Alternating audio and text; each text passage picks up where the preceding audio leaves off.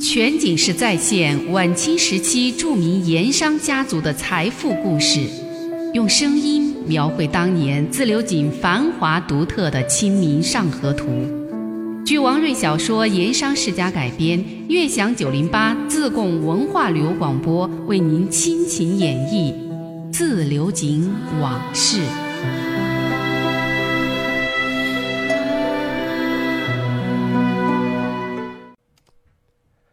上一回说到，二夫人接到了文子树从省城送回来的第二封信，才下定决心让孙跛子和穆师爷两个人同时上省城，和文子树联手想办法让聂太衙门高泽人改变主意，收回成命。穆师爷又说要带上二妈娃，说可能保不准能派上点别的用场。拿定了主意，安排好一切，一行人就上路了。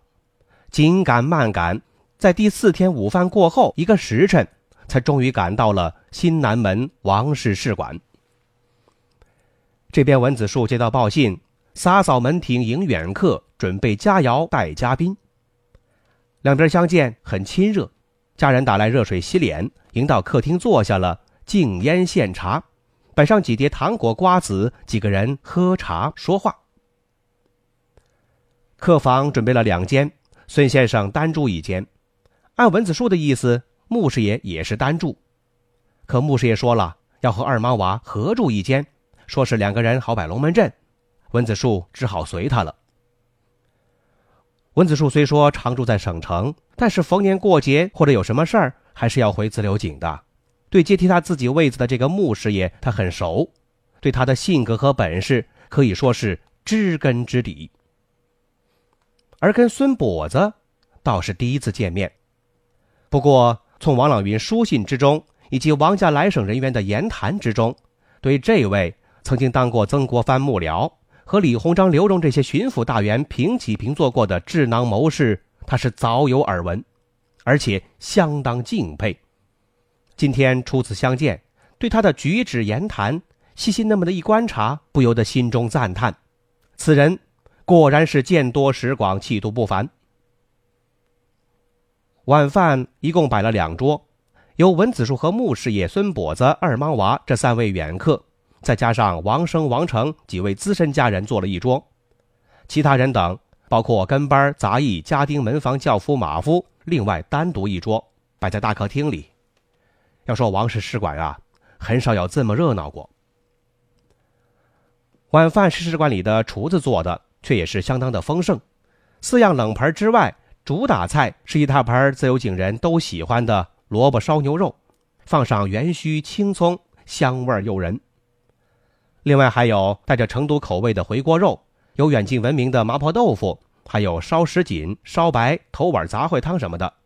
另外还有一道名菜，那是在省城地界上很叫得响的青城山老腊肉，让人赞不绝口。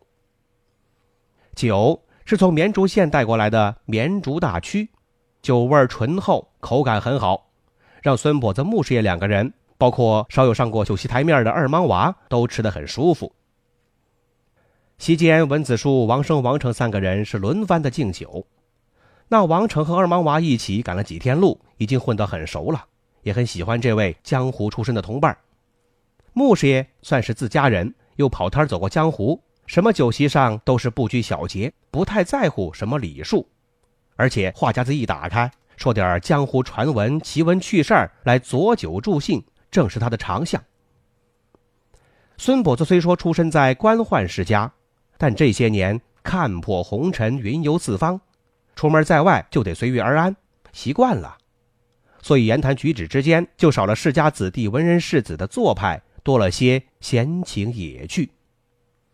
所以在席上，除了敬酒吃喝之外，几个有意思又有学问见识的人碰在一起，世道人情，话题不断，欢声笑语也不断。这边说个笑话，那边来一段典故译文，一顿酒席吃的是皆大欢喜。酒足饭饱，文子树让王生、王成陪着二莽娃去附近找个茶馆喝茶听书，他自己就把孙跛子、穆师爷请到自己的屋里喝茶。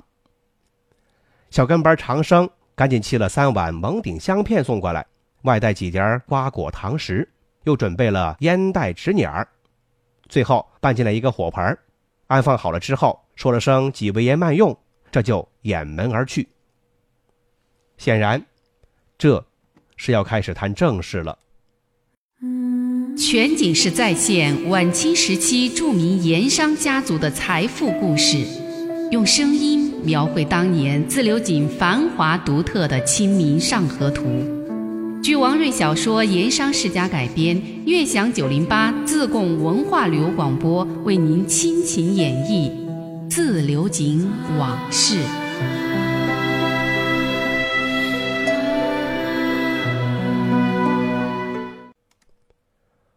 文子树端起盖碗茶，缓缓地用盖子翻动着茶碗中的叶片，先开口说道：“这次烦劳孙先生、穆师爷两位同来省城，都是此番事发太急，此事又关系太大。如果四爷朗翁果真被借犯进省，那可真是前景难料，后患无穷。文某作为王家驻省师爷。”既不能于事前防范，也不能于事发后阻止，实在是没尽到职责，有愧于王家，更愧对于恩主朗翁。说到这里，文子树的神色有些沉重，他喝了口茶，继续说道：“眼下局势已经是到了这个地步，文某又才疏学浅，本事有限，一个人在省城恐怕难成大局。”才去信往自流井求救，如今二位不辞辛劳衔命来省，文某可是松了一大口气呀。想必文某带回来的信，两位已经看过了，不知对此事下一步的处置，有何见教？穆师爷和孙跛子对望了一眼，示意请孙先生先说话。这是因为他穆德荣也算是王家的人，而孙跛子才真正是客人。他这是礼让孙先生的意思。孙伯子也不推辞，想了想，就问道：“不知这几天聂太衙门那边可再有什么动静？”文子树说：“前天下午，我约聂太衙门的赵师爷出来见面谈一谈，赵师爷不肯见，推说还得找公馆张管家，一切由三姨太做主。我只好再找那个张管家。”昨天下午倒是见着了，在茶馆里谈了差不多两个时辰。这个人油头滑脑，很刁钻，口气里就没有松动的余地。最后好说歹说，给让了两千两，答应捡到一万八千两银子，说是一口价，不能再让了。我推说还得向自流井家里请示，没把路封死。你看，对方还有没有退让的余地？孙跛子问道。文子树沉吟片刻，说道：“恐怕很难。”这个时候，穆师爷突然插话：“如此看来，再谈下去也没意思。”看孙跛子、文子树都转过头来望着他，穆师爷就说出了他的一番见解：“在我看来，高泽仁此举，一是想捞回高阳输在赌场的银子。”二是想报当年高阳在自流井被王陀秋月打残的一箭之仇，这种事儿他故意不交给聂台衙门的心腹之人赵师爷出面，而是让内侍的三姨太和公馆张管家全权办理，就说明他是这个意思。一般说来，这种事儿只要有内侍之人或者管家插手，名堂就很多，他们不趁机扎实的狠咬一口是不会松口的，所以再谈下去也没意思。穆师爷说这番话的时候，孙跛子正抱着一把银烟袋，咕噜咕噜抽水烟。他微微的眯缝着眼睛，一股淡蓝色的烟雾从嘴里缓缓的吐出来，很享受的样子，也在专心听穆师爷说话。等穆师爷说完了，他放下手里的烟袋和纸捻儿，开口说道：“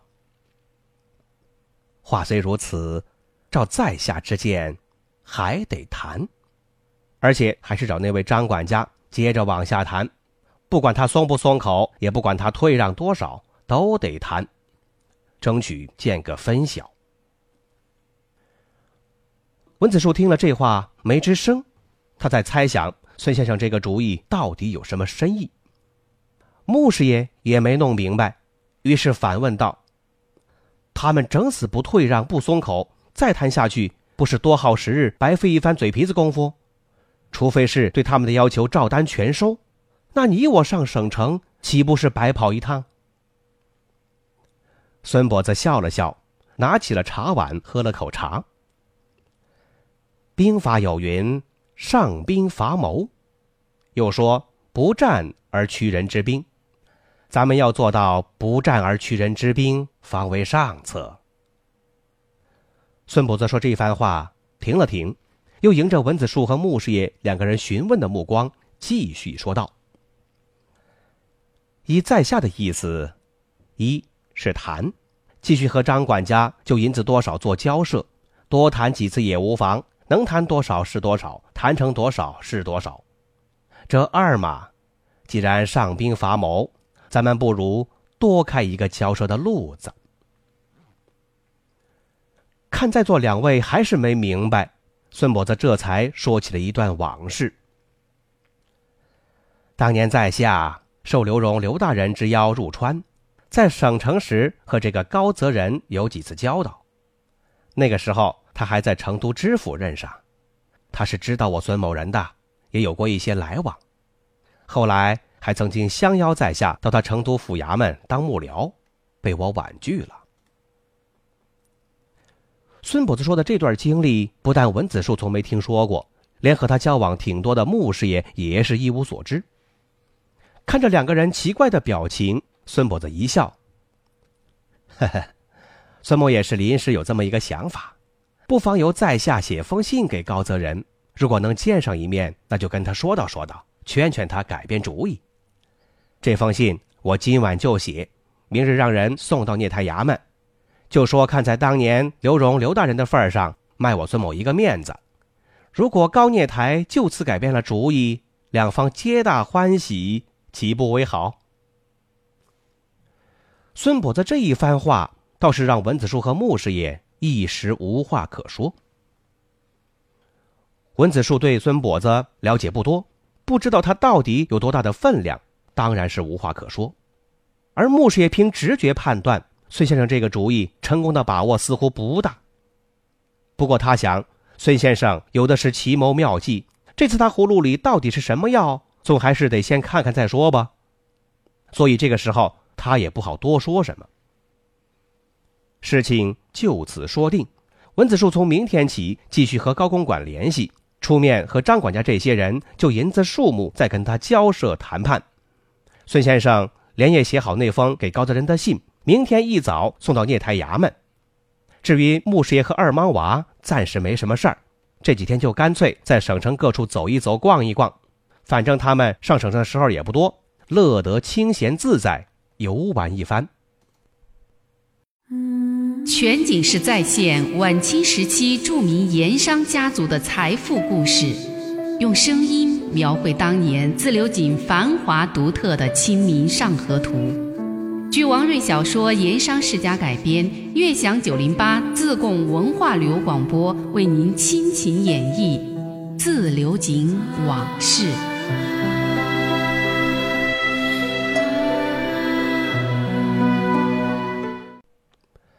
几个人谈完了，这就各自回房。孙跛子要写那封给高泽仁的信。文子书安排小跟班长生赶快送过来纸笔墨砚这文房四宝，孙跛子就关起门，个人专心写他的书信去了。文子树把穆师爷送到客房门口，说了声：“这几日赶路劳顿，饭后又说了许多话，想必穆师爷你也累了，文某就不再叨扰，早点歇息吧。需要什么打个招呼就是，不必客气。”安置好穆师爷，文子树忙其他的事去了。穆师爷打量这间客房，除了两张床，其他的桌椅凳机各样家具一应俱全，生活用具、床上用品都很精致讲究，比起三台寺王家祠堂的客房似乎还要好。穆师爷心中感叹：毕竟是省城地方，规格到底是不一样。二莽娃还没回来，大概是听书听起劲儿了。穆师爷一个人坐在床边抽烟品茶。他确实是有些疲倦了，但一时还没有睡意。他是在想先前孙跛子那番主意。如果照这个主意去办，那他穆师爷就成了无事之人，一点使不上劲儿了。如果这个办法真的有效，那他自己这趟省城之行就纯粹成了俗话说的陪太子公书，完全成了陪衬。不过事情能办成，王家眼下的危局能解，这当然是好事。不战而屈人之兵，双方皆大欢喜，那是最好不过了。不过，他还是隐隐的怀疑，孙先生此计能否行得通。又转念一想，万一行不通，会不会误了时候，最后坏了大事？万一如此，那这次他和孙先生两位智囊专门到省城，还有文子树师爷相助，却失了手了，岂不是被人笑话？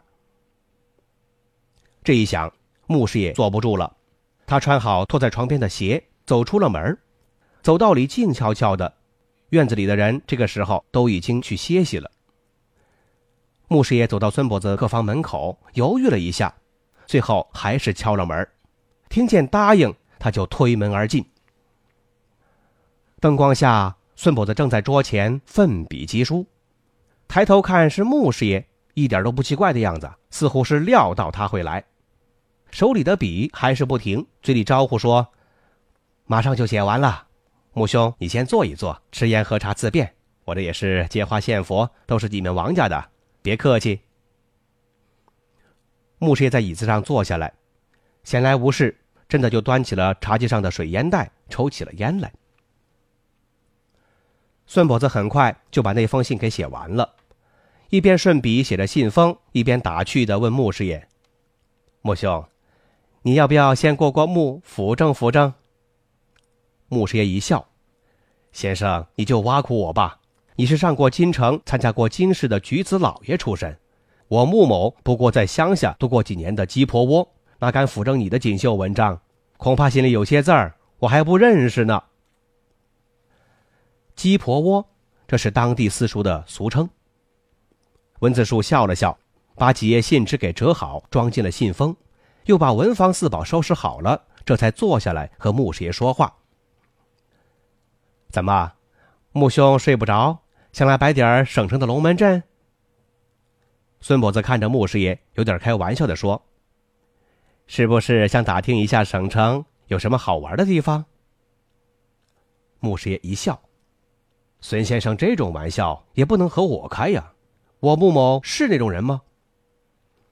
孙跛子也不禁一笑：“那倒也是。”说罢，又把茶几上的水烟袋递了过来，请穆师爷抽。穆师爷摆摆手。才抽了一阵儿，这会儿不想抽了。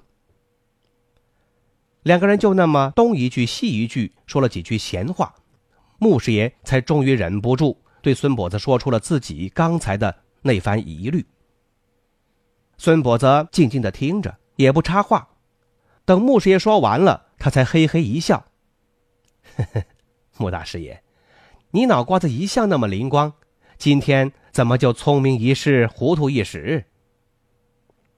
穆师爷一愣，心中暗想：莫非这其中还有什么机关没让我识破？如此一想，脸上还真有些惭愧之色，不知道该说什么。只听孙跛子又说道：“自古有说，猫有猫路，狗有狗路，各走各路，不妨彼此。”说到这儿，他朝穆师爷笑了笑，又说道。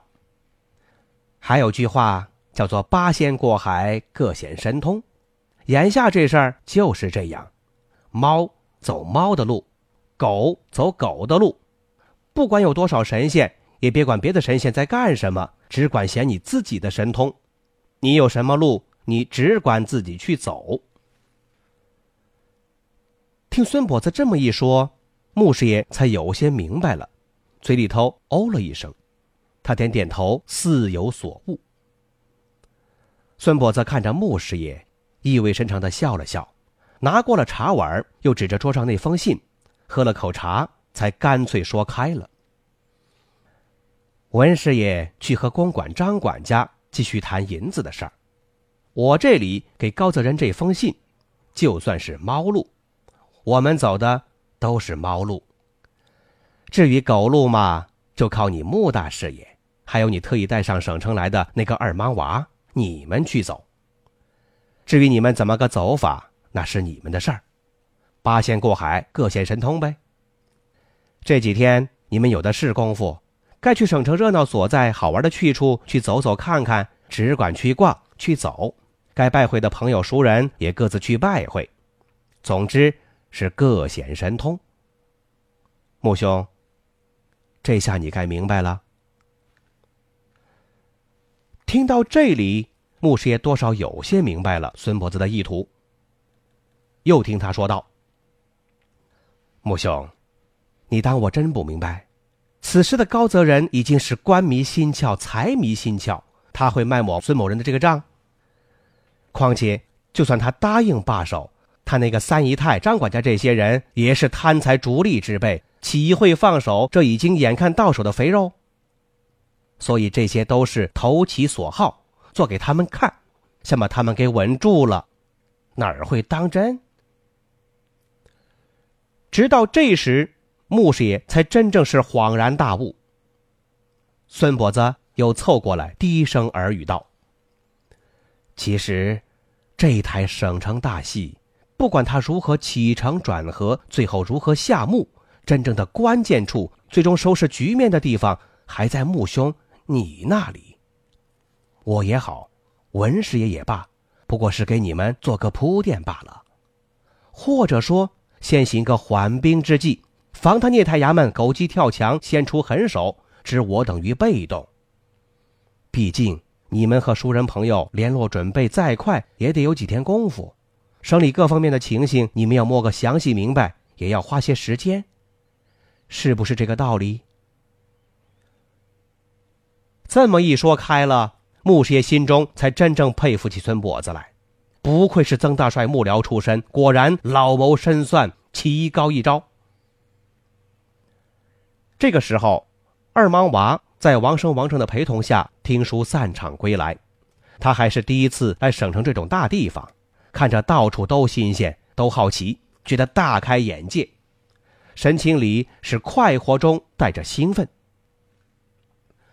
听见二莽娃回来了，穆师爷对孙跛子拱手道别：“多谢孙先生指点，那就让你我猫路狗路各自去走，到时候在省城里唱本大戏，猫也好，狗也罢，都是主角才好。唱好了，你我到锦江茶楼痛快的喝酒去。那么，这猫路狗路。”到底如何走法？咱们下回再说。